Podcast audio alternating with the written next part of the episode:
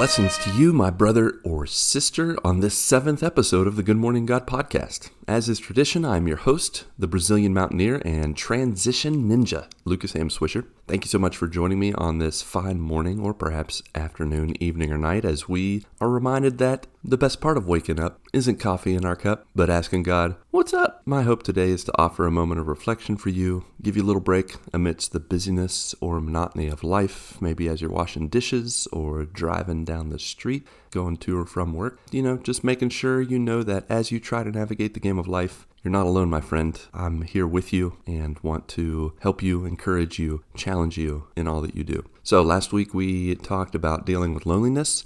And today I wanted to talk about opportunities and how every single day of our lives, whether it's filled with success or failure, that of course can shape us. Every single day of our lives is a new opportunity to do good and to make better decisions than we made the day before.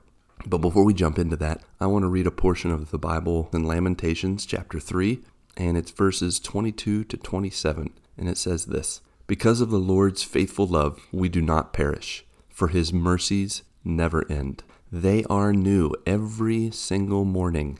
Great is your faithfulness, God. I say this the Lord is my portion, therefore I will put my hope in him. The Lord is good to those who wait for him, to the person who seeks him. It is good to wait patiently for deliverance from the Lord. It is good for a man to bear the yoke while he is still young. So I really want the focus of today to be this, and it's verse 23 God's mercy and love is new every single morning. Great is his faithfulness. Man, that is such a thing that I think we all need to hear sometimes. It is so good to know that while every day, of course, has the potential of being bad and of just not going wrong, and of course, every day has the opportunity of good, it in a way starts over every day. So just because you haven't done something right in the past, just because of something bad that happened days, weeks, months, years ago, that doesn't have to stop you from making good decisions and to head in the right direction now. Of course, all those things that you faced, they hold weight, they're important, they make you who you are, they have to be dealt with. It's not like they disappear. And this verse, these verses are not telling us that, you know, ah, forget yesterday. It's no big deal. No, it is a big deal.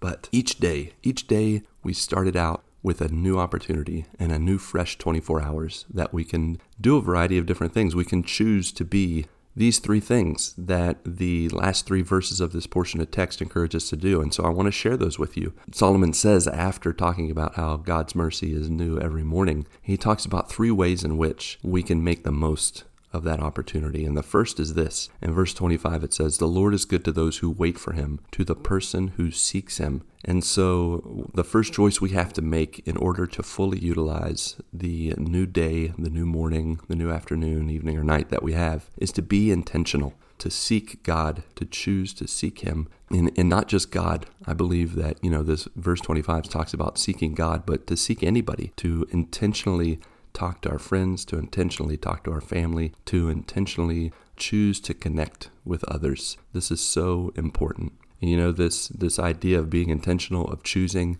is not just found here it's found in another portion of scripture in Joshua chapter 24 verses 14 and 15 this is actually a portion of the scripture where the Israelites have conquered the promised land, and Joshua is at the end of his life, and he wants the Israelites to be intentional about who they believe in. And he says this Therefore, fear the Lord and worship him in sincerity and truth and get rid of the false gods your fathers worshipped before, and worship Yahweh. But if it doesn't please you to worship Yahweh, choose for yourselves today the one you will worship, whether the gods your fathers worship or the gods of the Amorites in the land that you're living. As for me and my family, we will worship the Lord. Many people know that last part. As for me and my family, we will worship the Lord. It's on a lot of bumper stickers or little framed items that people have in their houses with little sayings and stuff. But what I really to focus on the, the words that Joshua uses choose for yourselves today the one you will worship. And you can take that two ways. You can, first of all, say,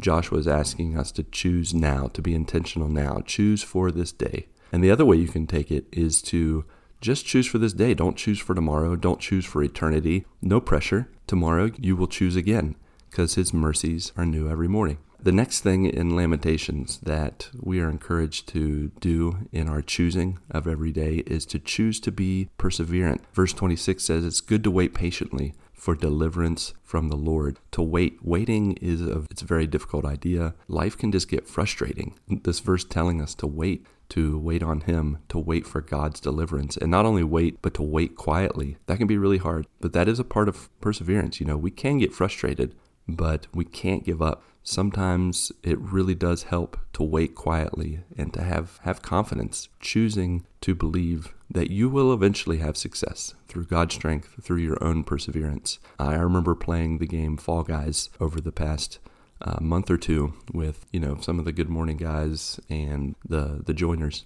and that game would get so frustrating. And I know that other guys around me were getting so frustrated, not getting crowns, and we eventually formed like a losers club. But I remember just knowing that I wasn't going to be a part of the Losers Club forever. And eventually, one Thursday night, I was playing with, you know, Patrick and Mark and some others, and it just happened. And I got not one, not two, but three wins that night. And it felt so good. And it was in part because I did not give up and because I persevered.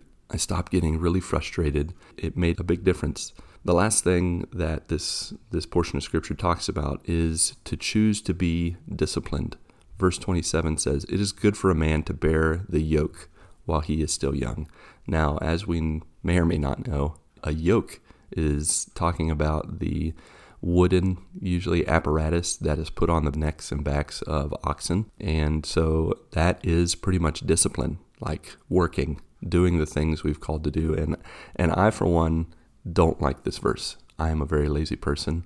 I don't like to be disciplined. I don't like to work. I like to just hang out, be with friends, you know, chat it up, etc. But God is calling us. It is good for us to bear the yoke. And one thing that's really important that this scripture doesn't touch on is from the New Testament when Jesus said in Matthew chapter 11 verse 29, "Take my yoke and learn from me, because I am gentle and humble in heart, and you will find rest for yourselves."